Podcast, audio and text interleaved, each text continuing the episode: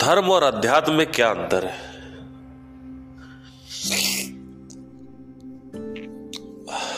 अभी कुछ दिनों पहले की बात है, जब मैंने पहली बार साउंड ऑफ़ साइलेंस के ऊपर वीडियो बनाया कि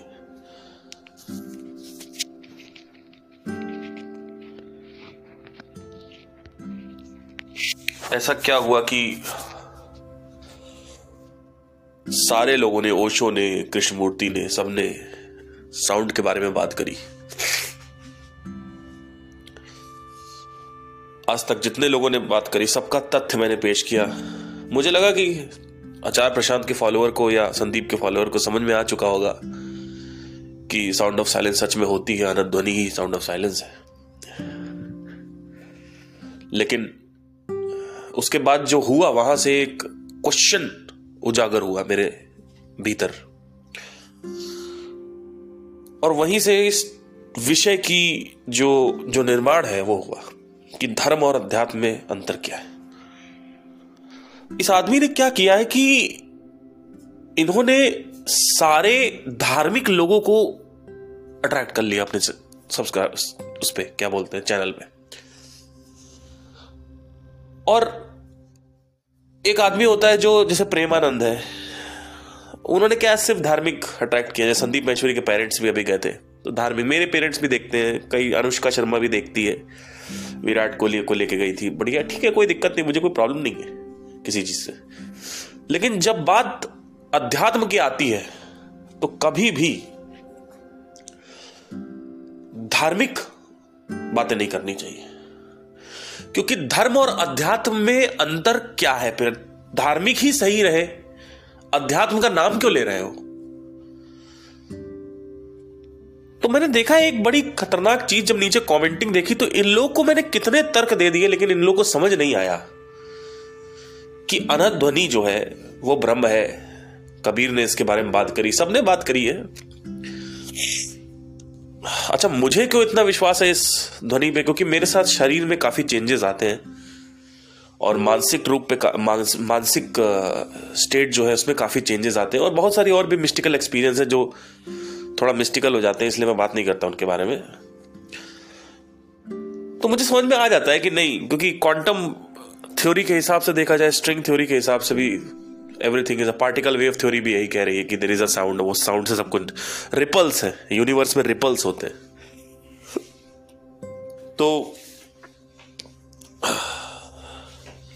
मुझे समझ में आ चुका था। तो मेरे, मुझे तो हिलाना पॉसिबल ही नहीं है मेरी सोच को, क्योंकि मुझे प्रत्यक्ष हो चुका है। करेक्टिंग द डॉट्स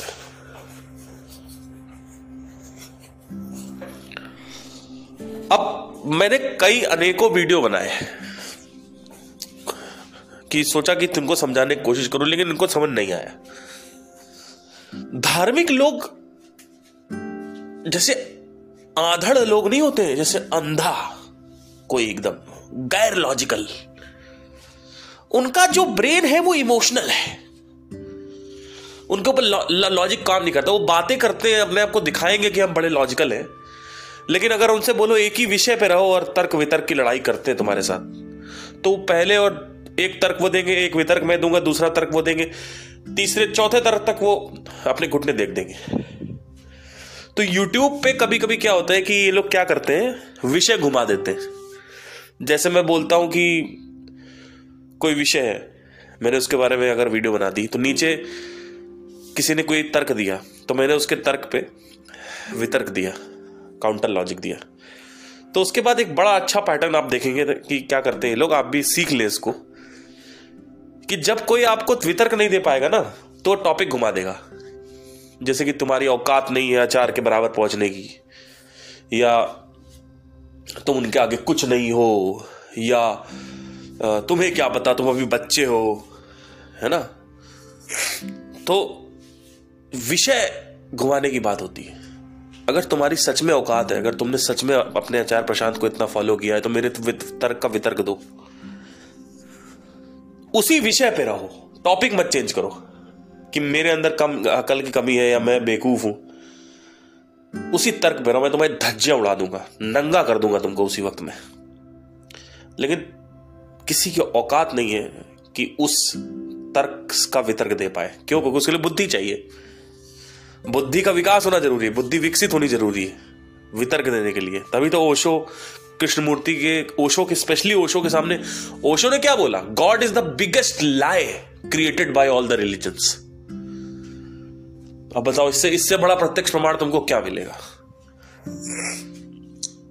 इतना भयंकर बोला, कृष्णमूर्ति ने भी वही बोला, नहीं है।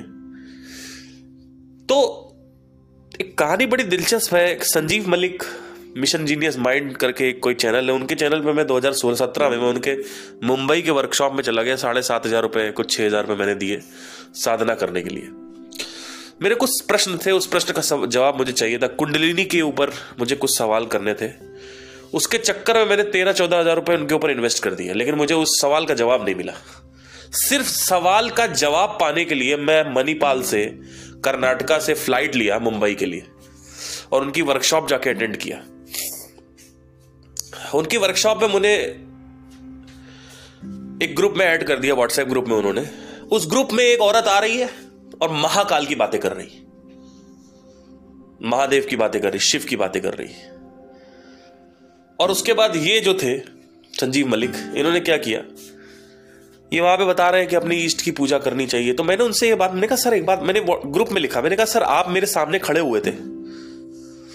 आपने मेरे को ब्रह्म की बातें बताई। और उसके बाद आप यही सब बातें कर रहे हो ईस्ट की पूजा करो, उसकी पूजा करो तो धर्म में और अध्यात्म नहीं मैं नहीं कर। मुझे कोई आपत्ति नहीं है कि तुम किसकी पूजा कर रहे हो, किसकी पूजा नहीं कर रहे हो। लेकिन तुम एक आध्यात्मिक ग्रुप में धार्मिक बातें क्यों कर रहे हो? अंतर क्या है? कुछ अंतर भी तो होगा कि सिर्फ़ धर्म, रिलीजन स्पॉटिफाई पे एक कैटेगरी है Spotify religion and spirituality Spotify पे रिलीजन एंड स्पिरिचुअलिटी को इन लोगों ने साथ में रखा हुआ कैटेगरी में। तो स्पॉटिफाई वाले बेवकूफ़ हैं आप तो नहीं हो। अब इन्होंने क्या किया? इनके टॉपिक्स कैसे होते हैं? महामृत्युंजय मंत्र। और पता नहीं क्या क्या दुनिया की बातें। वो वो रणवीर अलाहाबादिया वो बात करेगा कि आ, मैंने उनकी पूजा करी इनकी पूजा करी मेरे पास मुझे बहुत फ़ायदा हुआ। तो क्या फ़ायदा तुम्हारे अध्यात्म का? अध्यात्म ये नहीं कहता है कि भगवान नहीं है।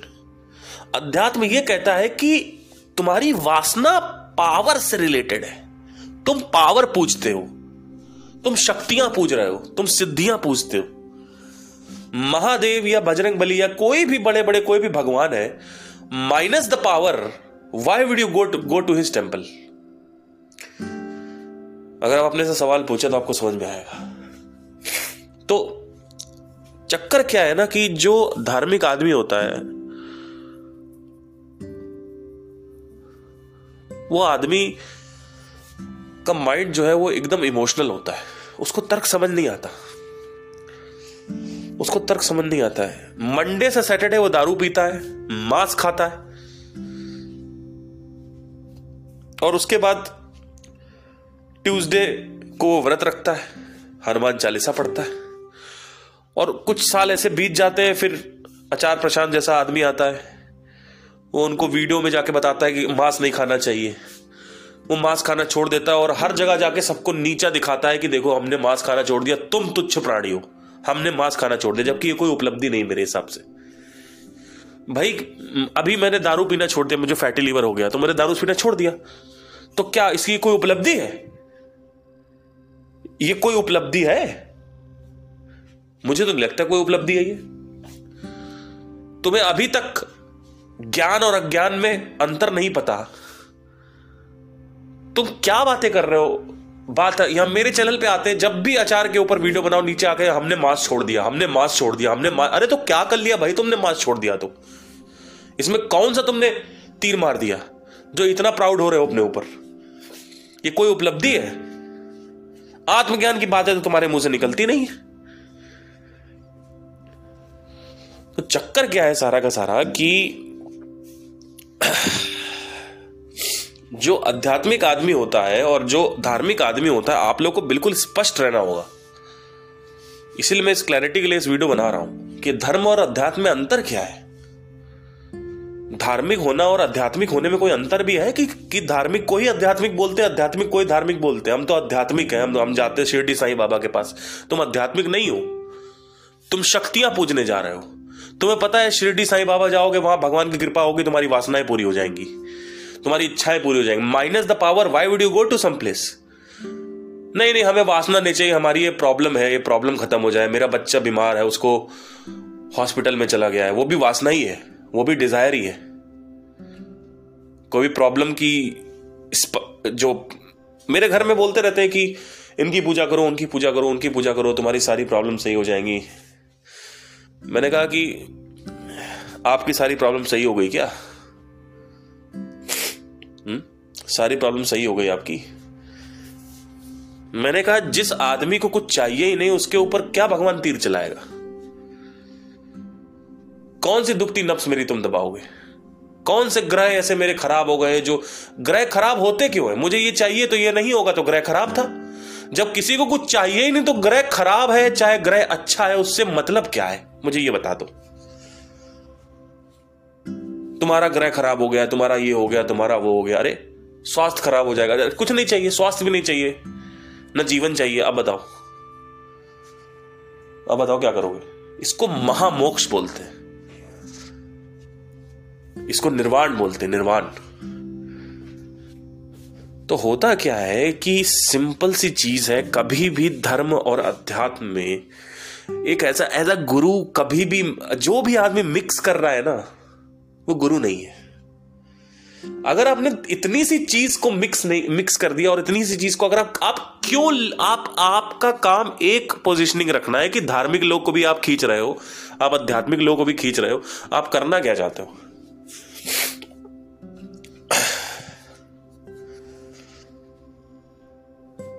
मांस मदिरा छुड़वा रहे हो। अगर आपको डीप में जाके देखा जाए तो ये देश जो है इतना दूध पीता है। इतना दूध पीता है कि कितनी सारी गायों का उत्पीड़न होता है। पता है आपको?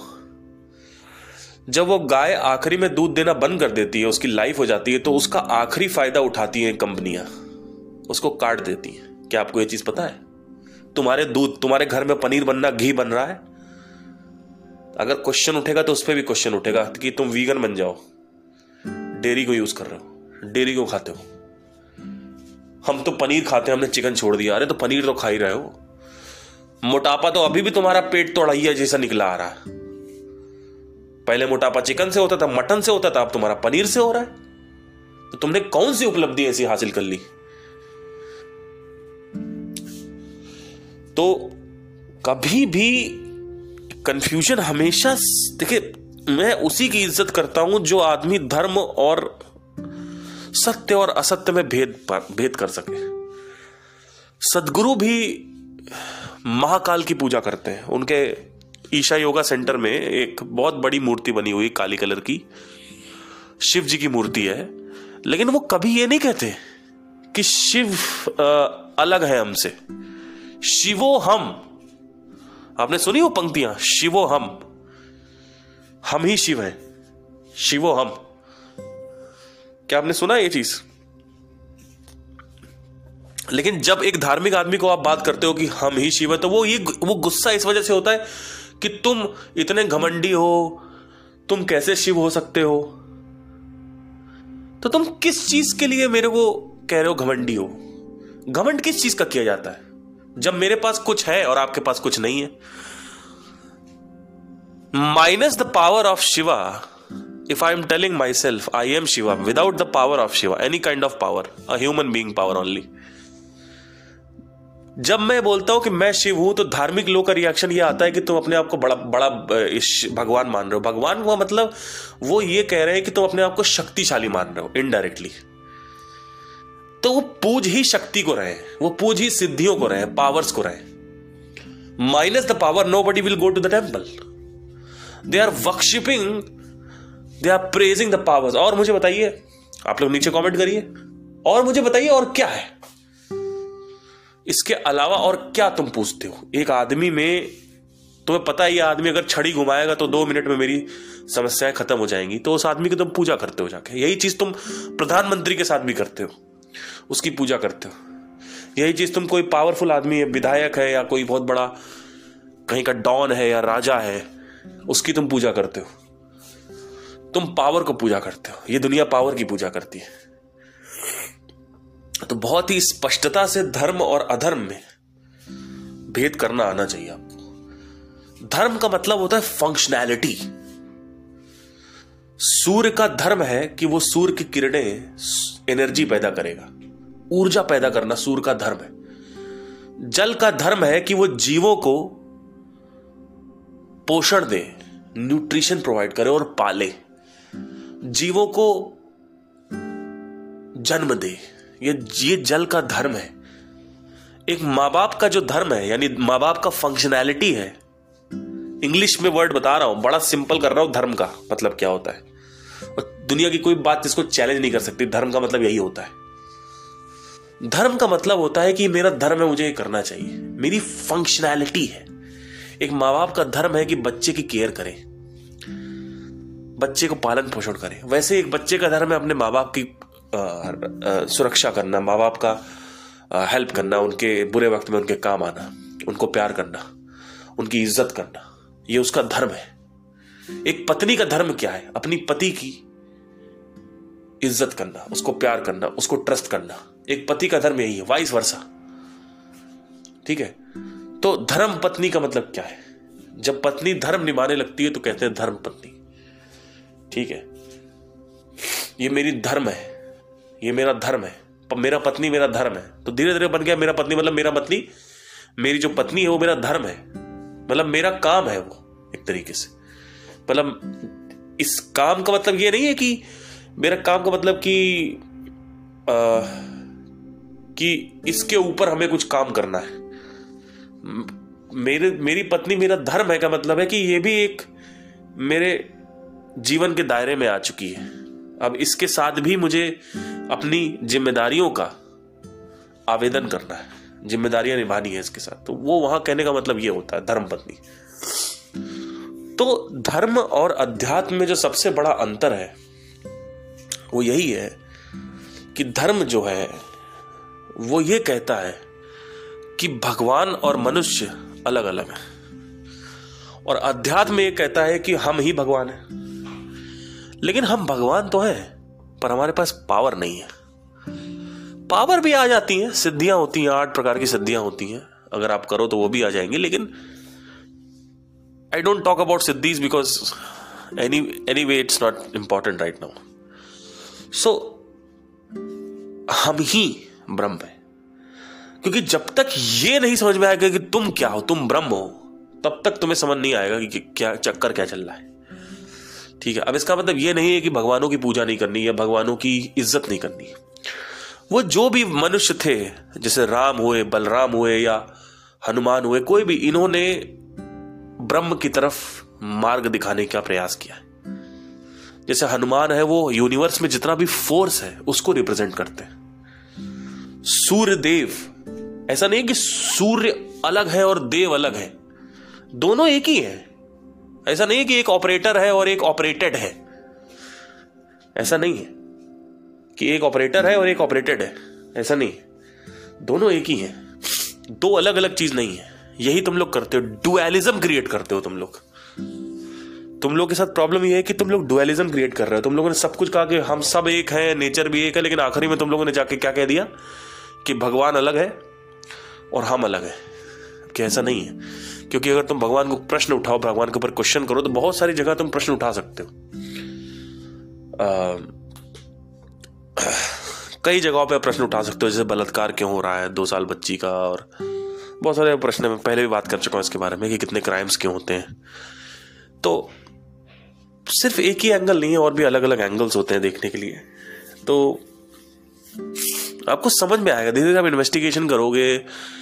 आप एक बार आप खुद ही सोचो कि भगवत गीता में कृष्ण कह रहे हैं कि मेरी शरण में आओ।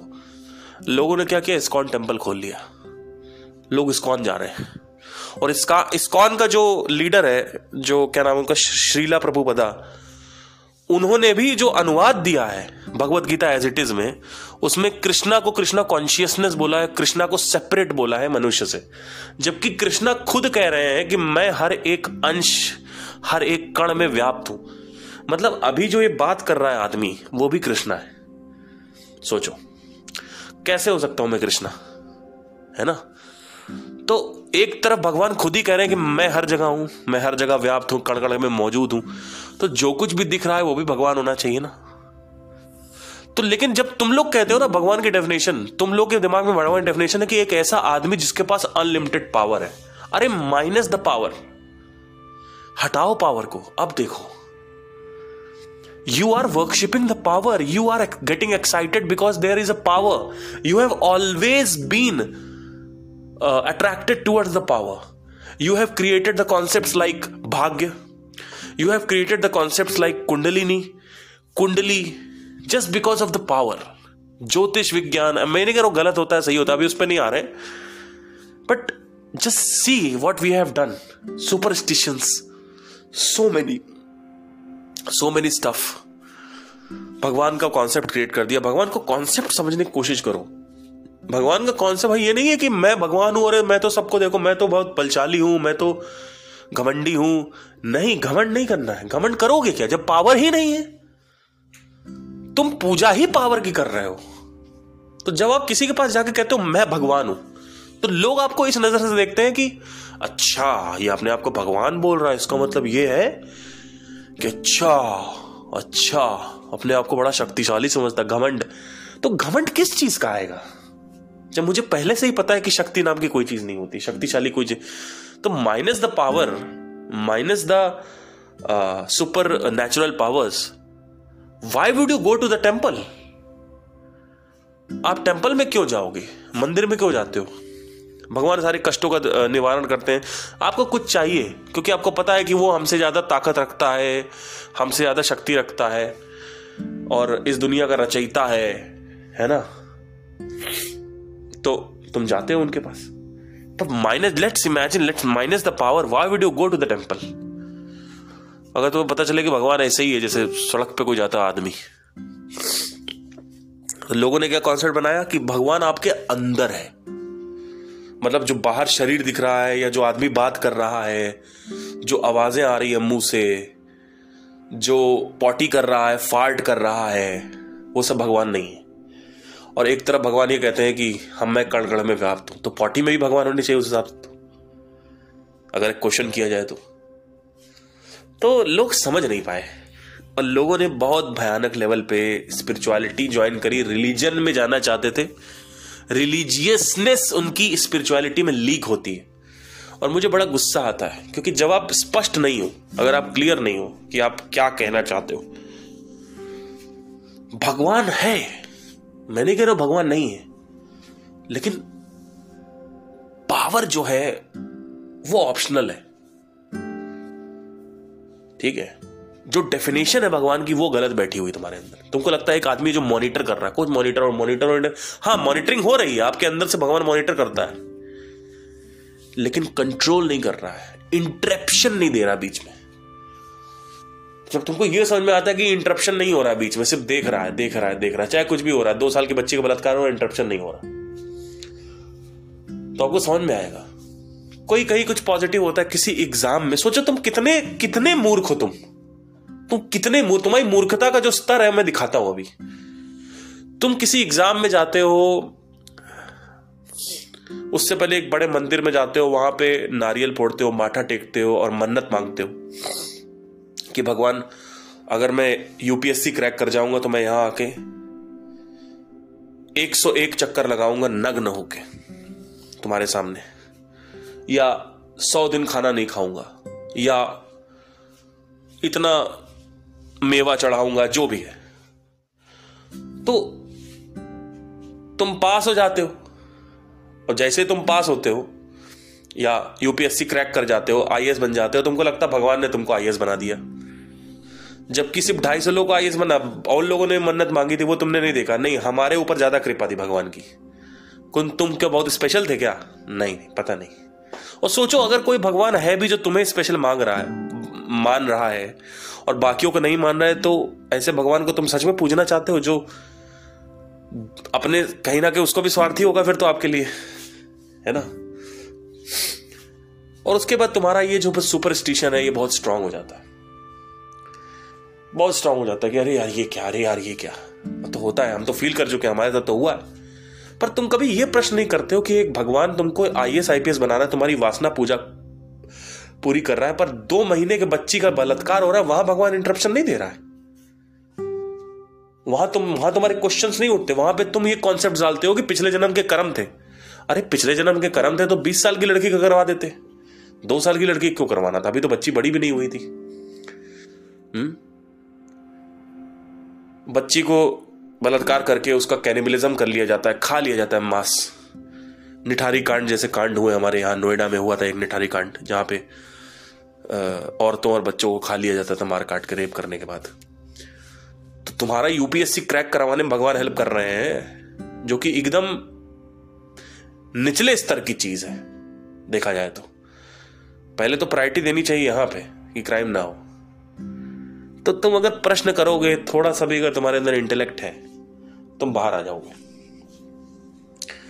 तो कभी भी धर्म को कभी भी हमेशा याद रखो, ये जो धार्मिक डेफिनेशन बनी हुई रिलीजियसनेस जो रिलीजन्स है, इसको कभी भी लीक इन मत होने दो, कभी भी स्पिरिचुअलिटी में। स्पिरिचुअलिटी सत्य की बात करती है, और अगर तुम कंफ्यूज कर रहे हो लोगों को, दुनिया की फालतू की बातें करके इधर उधर की बातें करके तो समझ लो तुम गलत कर रहे हो। बहुत गलत कर रहे हो और बहुत ज़्यादा गलत कर रहे हो। तो मेरा साथ, मेरे हिसाब से तुम गुरु नहीं गुरु घंटा लो फिर उस हिसाब से तुम। क्योंकि जिस हिसाब से तुम चीज़ें कर रहे हो, वो चीज़ें बताती। ओशो ने डायरेक्ट, ओशो के बराबर स्तर किसी का नहीं था। ओशो से he was very like he was very blunt उन्होंने क्या बोला? God is the biggest lie created by all the religions खत्म। टाटा, बाय बाय, गया। और स्पष्टता से क्या लोगे? और दूसरे ही पॉडकास्ट में उन्होंने बोला, भगवान, हम, परमात्मा हमारे अंदर है, परमात्मा हर जगह है। तो लोगों समझ नहीं लोगों लगा उनको पता नहीं कौन सी बात हो रही। वो जो परमात्मा सोच के बैठे, उसकी बात हो रही। तो तो लोग कंफ्यूज हो गए। कंफ्यूज नहीं है। तुम्हें समझ ही नहीं आया रियलिटी क्या है। अनहद ध्वनि की बात ओशो ने भी करी अनहद में विश्राम करना। बोला गया है कि अनाथ में विश्राम करना चाहिए अनाथ में विश्राम करना चाहिए।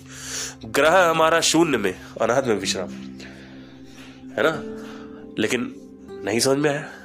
तो धर्म और अध्यात्म में सबसे बड़ा अंतर यही है कि आध्यात्मिक आदमी जो है, उसको सत्य पता होता है। उसको पता होता है कि मैं कौन हूँ। इसीलिए बोलते हैं अद्वैत। अद्वैत नॉन डुअल और यहाँ पे तुमने डुअलिटी क्रिएट कर दी है मनुष्य और भगवान।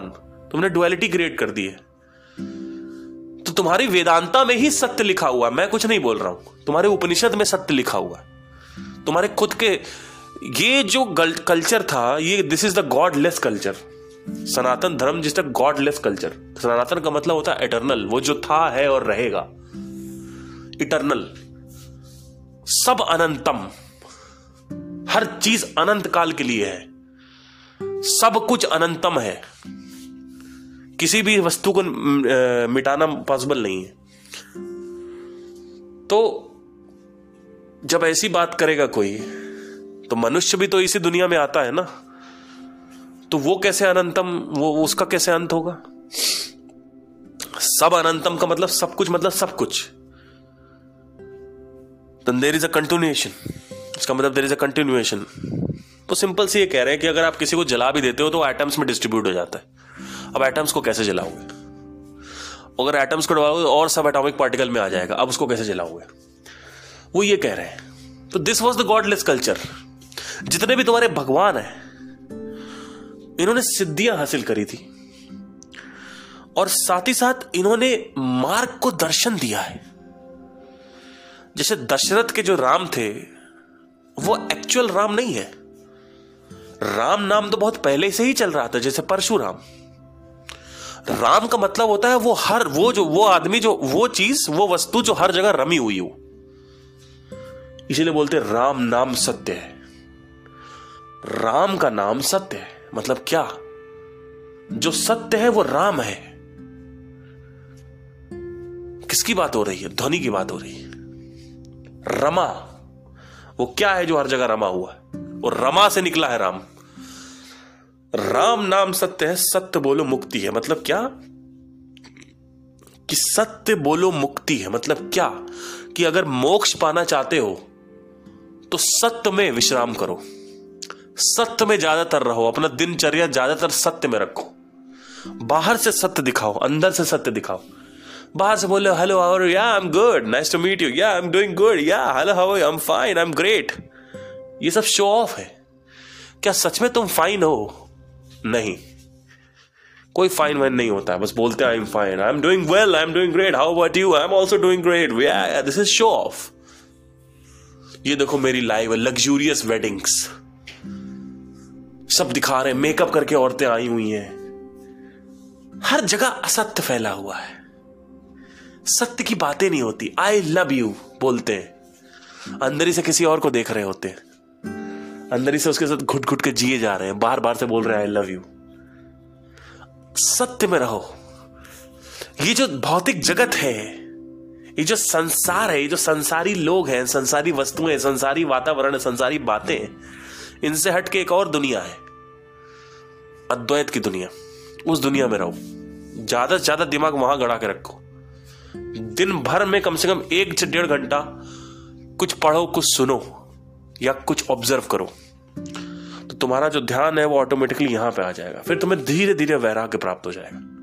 धीरे धीरे साल लगेंगे कुछ तीन चार साल, पाँच साल, छह साल, सात साल। धीरे धीरे वैराग्य प्राप्त हो जाएगा। अब तुम्हें तुम्हारे पास पावर आ जाएगी जिसको असली असली पावर बोलते हैं। इसको असली पावर बोलते हैं। पावर ऑफ़ लेट गो आ जाएगी। मतलब क्या? तुमसे लोग बोलेंगे, ये घर खरीदना है, बेटा, एक घर खरीदना है घर खरीदना घर खरीदना। तुम्हारी बीवी कहेगी, एक घर तो खरीद लेते हैं, क्यों हम लोग रेंट पे रह रहे हैं? तुमको भक्त नहीं खरीदना वो कहेगी, ऐसे कैसे बात कर रहे हो? अगर तुमको समझना है तो समझो, नहीं समझना भागो यहाँ से। ऐसे बात करोगे आप? क्यों? क्योंकि आपको पता है कि आप पचास हज़ार रुपए महीने कमा रहे हो, आप नहीं खरीद सकते घर। आपको पता है कि मैं पचास हज़ार रुपये महीने कमा रहा हूँ, मैं कार नहीं खरीद सकता, मैं बाइक से चलूँगा। आपको पता है? तो आप हड़काओगे अपने बीवी को, अपने माँ बाप को। आप कहोगे, नहीं हो सकता ये पॉसिबल आपको लड़ना पड़ेगा, झगड़ा करना पड़ेगा वहाँ पे। आपको पता है कि आपका फ्रीडम खत्म होगी उससे। आपको पता है कि फ्रीडम की मूल्यता क्या है, स्वतंत्रता की मूल्यता क्या है, आज़ादी की मूल्यता क्या है, आपको पता चलेगी। अभी आपके दिमाग में ये बैठा हुआ वासना स्वतंत्रता है। वासना आज़ादी है। वासना स्वतंत्रता नहीं है। यानी ये हो जाए, मैं सिंगर बन जाऊँ, मैं ये कर लूँ, मैं वो कर लूँ, मुझे ये चाहिए, मुझे वो चाहिए सब कुछ हो जाए। ये हो जाए, वो हो जाए तो मेरा ज़िंदगी अच्छी हो जाएगी, मेरा जीवन अच्छा हो जाएगा, मुझे अल्टीमेटली मुझे स्वतंत्रता मिल जाएगी, मैं फैल जाऊँगा हर जगह, ऐसा नहीं। ये चीज़ होती। तो वासना स्वतंत्रता नहीं है, स्वतंत्रता विदाउट वासना आएगी इंटरनल कुछ होना होगा, कुछ इंटरनल समझ, कुछ इंटरनल रस क्रिएट होंगे। तब जाके अंदर अंदर कुछ आपको मिलेगा। कॉन्सेप्ट क्लियर होंगे आपके। गॉड का कॉन्सेप्ट लक का कॉन्सेप्ट एक एक कॉन्सेप्ट जो कंफ्यूज हो रखा है, वो सब कुछ क्लियर होना चाहिए। स्पष्टता आनी चाहिए जीवन में। जिसका जीवन में स्पष्टता है, वो उसका जीवन सरल है। सिंपल है, मुझे घर नहीं खरीदना। मुझे कार नहीं खरीदनी। खत्म। मुझे इतने पैसे कमाने, इतने नहीं कमाने। हर चीज़ की स्पष्टता है। मुझे पाँच लाख कमाने, इससे ऊपर नहीं कमाना मुझे दस लाख कमाने, उससे अरे मुझे बीस हज़ार कमाने महीने का मुझे उससे ऊपर नहीं कमाना है। खत्म। मेरा उतने में खर्चे चल रहे हैं। चल रहे कोई दिक्कत नहीं है। अभी किसी ने पूछा था कि, सर, हम तो पंद्रह हज़ार कमाते हैं, हम क्या करें? आपने तो बोल दिया, लग्जरी के पीछे जाओ। अरे, अगर आपका खर्चा उसमें चल रहा है, अगर आप उसमें खुश हो, आपके आसपास लोग आपको परेशान नहीं कर रहे हैं, आप गाँव की लाइफ स्टाइल है, गाँव में रहते हो साइकिल वाइकिल से जा रहे हैं मम्मी पापा भी खुश हैं, बीवी भी खुश है तो ठीक है। लेकिन अब तुम कह रहे हो कि चलो मैं तो खुश रह लूँगा, तुमको बीवी भी चाहिए, तुमको बच्चे भी चाहिए तो उनको तो तुम फैसिलिटीज़ दोगे कि नहीं दोगे? अब नहीं भी हो रहा है तो हो सकता है कि आप, अगर आपसे नहीं हो रहा है तो आप उस हिसाब से वासनाएँ बढ़ाओ मत। भाई, बाहर कुछ भी अगर बढ़ाना चाहोगे, आप बच्चे करना चाहोगे, शादी करना चाहोगे, बीवी करना चाहोगे तो आपके पास तो पैसे होने चाहिए ना। भौतिक को भौतिक खींचता है। भौतिक, अगर आपको चाहिए तो भौतिक चाहिए आपको। दूसरी तरफ़ का भौतिक चाहिए। अगर आपको पत्नी चाहिए तो इधर से पैसा भी चाहिए। अगर आपको पत्नी के साथ बच्चे चाहिए तो और उधर से पैसा चाहिए। तो भौतिक भौतिक के साथ चलता है। जब भौतिक चाहिए तो इधर के दूसरी तरफ़ का भी भौतिक चाहिए। ये दोनों साथ में आएँगे, नहीं तो नहीं आएँगे। एक चीज़ नहीं आएगी कि ऐसे अपने शादी कर ली सर अब दस हज़ार रुपये महीना कमाते कैसे रहे? अरे या तो दो चीज़ें करो या तो उसको छोड़ो। है ना? या तो उसको छोड़ो। दस हज़ार में रहो अपना गुजारा करो। तो ऐसे नहीं होता है। परेशानियाँ आती हैं। आप नहीं हम तो प्यार कर बैठे अटैचमेंट बहुत हो गया। अरे अटैचमेंट हो गया तो आपको पता नहीं अटैचमेंट की आ, वो क्या होती है क्या बोलते हैं इंटेंसिटी क्या होती है अटैचमेंट की रियलिटी क्या आपको नहीं पता। अभी मैं तब से आपसे क्या बात कर रहा हूँ? मैं कह रहा हूँ वासना स्वतंत्रता नहीं है। और आप बात क्या करते हो? अटैचमेंट हो गया, हमको शादी करनी। अगर तुमको इतना ही अटैचमेंट इतना ही प्यार है तो पहले थोड़ा शादी रोको दो तीन साल तक। जाके करो कुछ और। काम वाम करो कुछ। नहीं, हमको काम करने का मन भी नहीं कर रहा, और लड़की भी चाहिए। तुमको सारे संभोग करना है। तुमको कडल करके स्लीप करना है। बाहुम मार डाल के तुमको सोना भी है। पैसा भी तुमको नहीं कमाना है। तो एक तरफ़ से वार नहीं होता ना, दूसरी धार दो दो तरफ़ से वार होता है। है ना? तो जब मैं कहता हूँ कि लग्जरी के पीछे भागो तो मैं एक दूसरे कंटेक्स से बात कर रहा हूँ। अब जिस कंटेक्स में अभी हम जहाँ पे हैं, अगर आपकी लाइफ सिंपल है, सादा जीवन, उच्च विचार, सरल जीवन है तो आपके माँ बाप को परेशानी नहीं है, आपके घर वालों को परेशानी नहीं है, आपके पास बीवी बच्चे नहीं है तो दस पंद्रह हज़ार अच्छा है आपके लिए। अगर आप कहते हो कि नहीं, पंद्रह हज़ार में बीवी भी है तो बीवी भाई उस हिसाब से अंडरस्टैंडिंग भी होनी चाहिए। अब बीवी तुम ऐसे ले आओगे जो तुम्हारे डंडा करे, तब पंद्रह हज़ार अच्छा नहीं है ना तुम्हारे लिए? है ना? या गाँव में रह रहे हो तो पंद्रह हज़ार अच्छा है, दिल्ली में रहोगे तो पंद्रह हज़ार कुछ नहीं है बीवी के साथ। है ना? तो क्यों शादी कर रहे हो? नहीं नहीं, हमें तो बहुत अटैचमेंट है, हम नहीं रह पा रहे उसके बिना। तो तुमको यही नहीं समझ में आया तो यहाँ स्पिरिचुअलिटी में क्या कर रहे हो तुम? जब तक तुमको यही नहीं समझ में आया है कि संसार में सुख नहीं है, मैं आपसे क्या बोलता हूँ? सबसे पहला जो चरण है स्पिरिचुअलिटी का वो है भोग। जाके भोगो। तो जिसको समझ में आ गया, उसी के लिए है स्पिरिचुअलिटी फिर उसको जब जब जब आदमी कहने लगता है, सर, मैं हर तरफ़ से हर चीज़ भोग चुका हूँ। मैंने गर्लफ्रेंड पाल लिया, मैंने बाइक खरीद ली, मैंने कंप्यूटर खरीद लिया, मैंने ये कर लिया, मैंने वो कर लिया, मैंने सब कुछ कर लिया, जो भी मुझे लगता था मैंने कर लिया। अब मुझे नहीं समझ में आ रहा है, मैं फंसा हुआ हूँ, मुझे बाहर निकालो। तो ये आदमी जो है, इसको बाहर निकाला, ये आदमी अपने आप को खुद बाहर निकाल लेगा, इसको बस इशारा देना है। तो वही इशारा करने वाला राम था। वही इशारा करने वाले हनुमान थे। तो ऐसे बहुत सारे और भी लोग थे। महादेव जिन्होंने योगा का, सप्त ऋषियों को योगा सिखाया, महादेव ने। तो ऐसे लोग लेकिन इसका मतलब ये थोड़ी है कि वो ब्रह्म है। ब्रह्म तो अलग है। ब्रह्म का अलग कॉन्सेप्ट है। ये सब ब्रह्म की पूजा करते थे। इसलिए ब्रह्म की कोई मूर्त नहीं है। कहानी अलग बना दी गई है, मैं उसकी बात नहीं करूँगा। ब्रह्म की मूर्त नहीं, क्योंकि ब्रह्म फॉर्मलेस है, बहुत प्रोहिबिटेड है, वर्जित है हिंदू धर्म में। ब्रह्म की पूजा करना। बहुत रेयरली आपको कहीं टेंपल मिलेगा, एक आध दो कहीं मिल जाएगा। ब्रह्म वर्जित है, ब्रह्म की मूर्ति नहीं बनानी है। एक ऐसा कॉन्सेप्ट है जिसको जानबूझ के सील पैक रखा गया है। इसके पीछे कहानियाँ डाल दी, क्योंकि उनको पता था साले बहुत बेकूफ लोग पैदा होने वाले तो कहानियाँ बनानी ज़रूरी है। क्योंकि अगर लॉजिकली बोलते तो कई लोगों को समझ नहीं आता। भाई लॉजिकल बातें सिर्फ़ जिसकी तार्किक शक्ति अच्छी है, जिसकी बुद्धि बहुत तीव्र है, बहुत तीखी बुद्धि का इंसान है, चालाक है, जिसका आईक्यू बहुत अच्छा है, वही ये सब चीज़ें समझ पाएगा। लेकिन जो मूल बुद्धि का इंसान होता है, उसको कहानियाँ सुनानी होती है। उसको कहानियों से, वो तो कहानियों से बंडल अप किया जाता है उसको। तो वो कहानी में फंस जाता है, डर जाता है। तो इस वजह से उसको बताया गया कि जिससे बचा रह सके, उनको पता था, हमारे ऋषि मुनियों को पता था कि अभी अगर मैंने कोई नॉलेज करी तो ये लोग नहीं समझने वाले।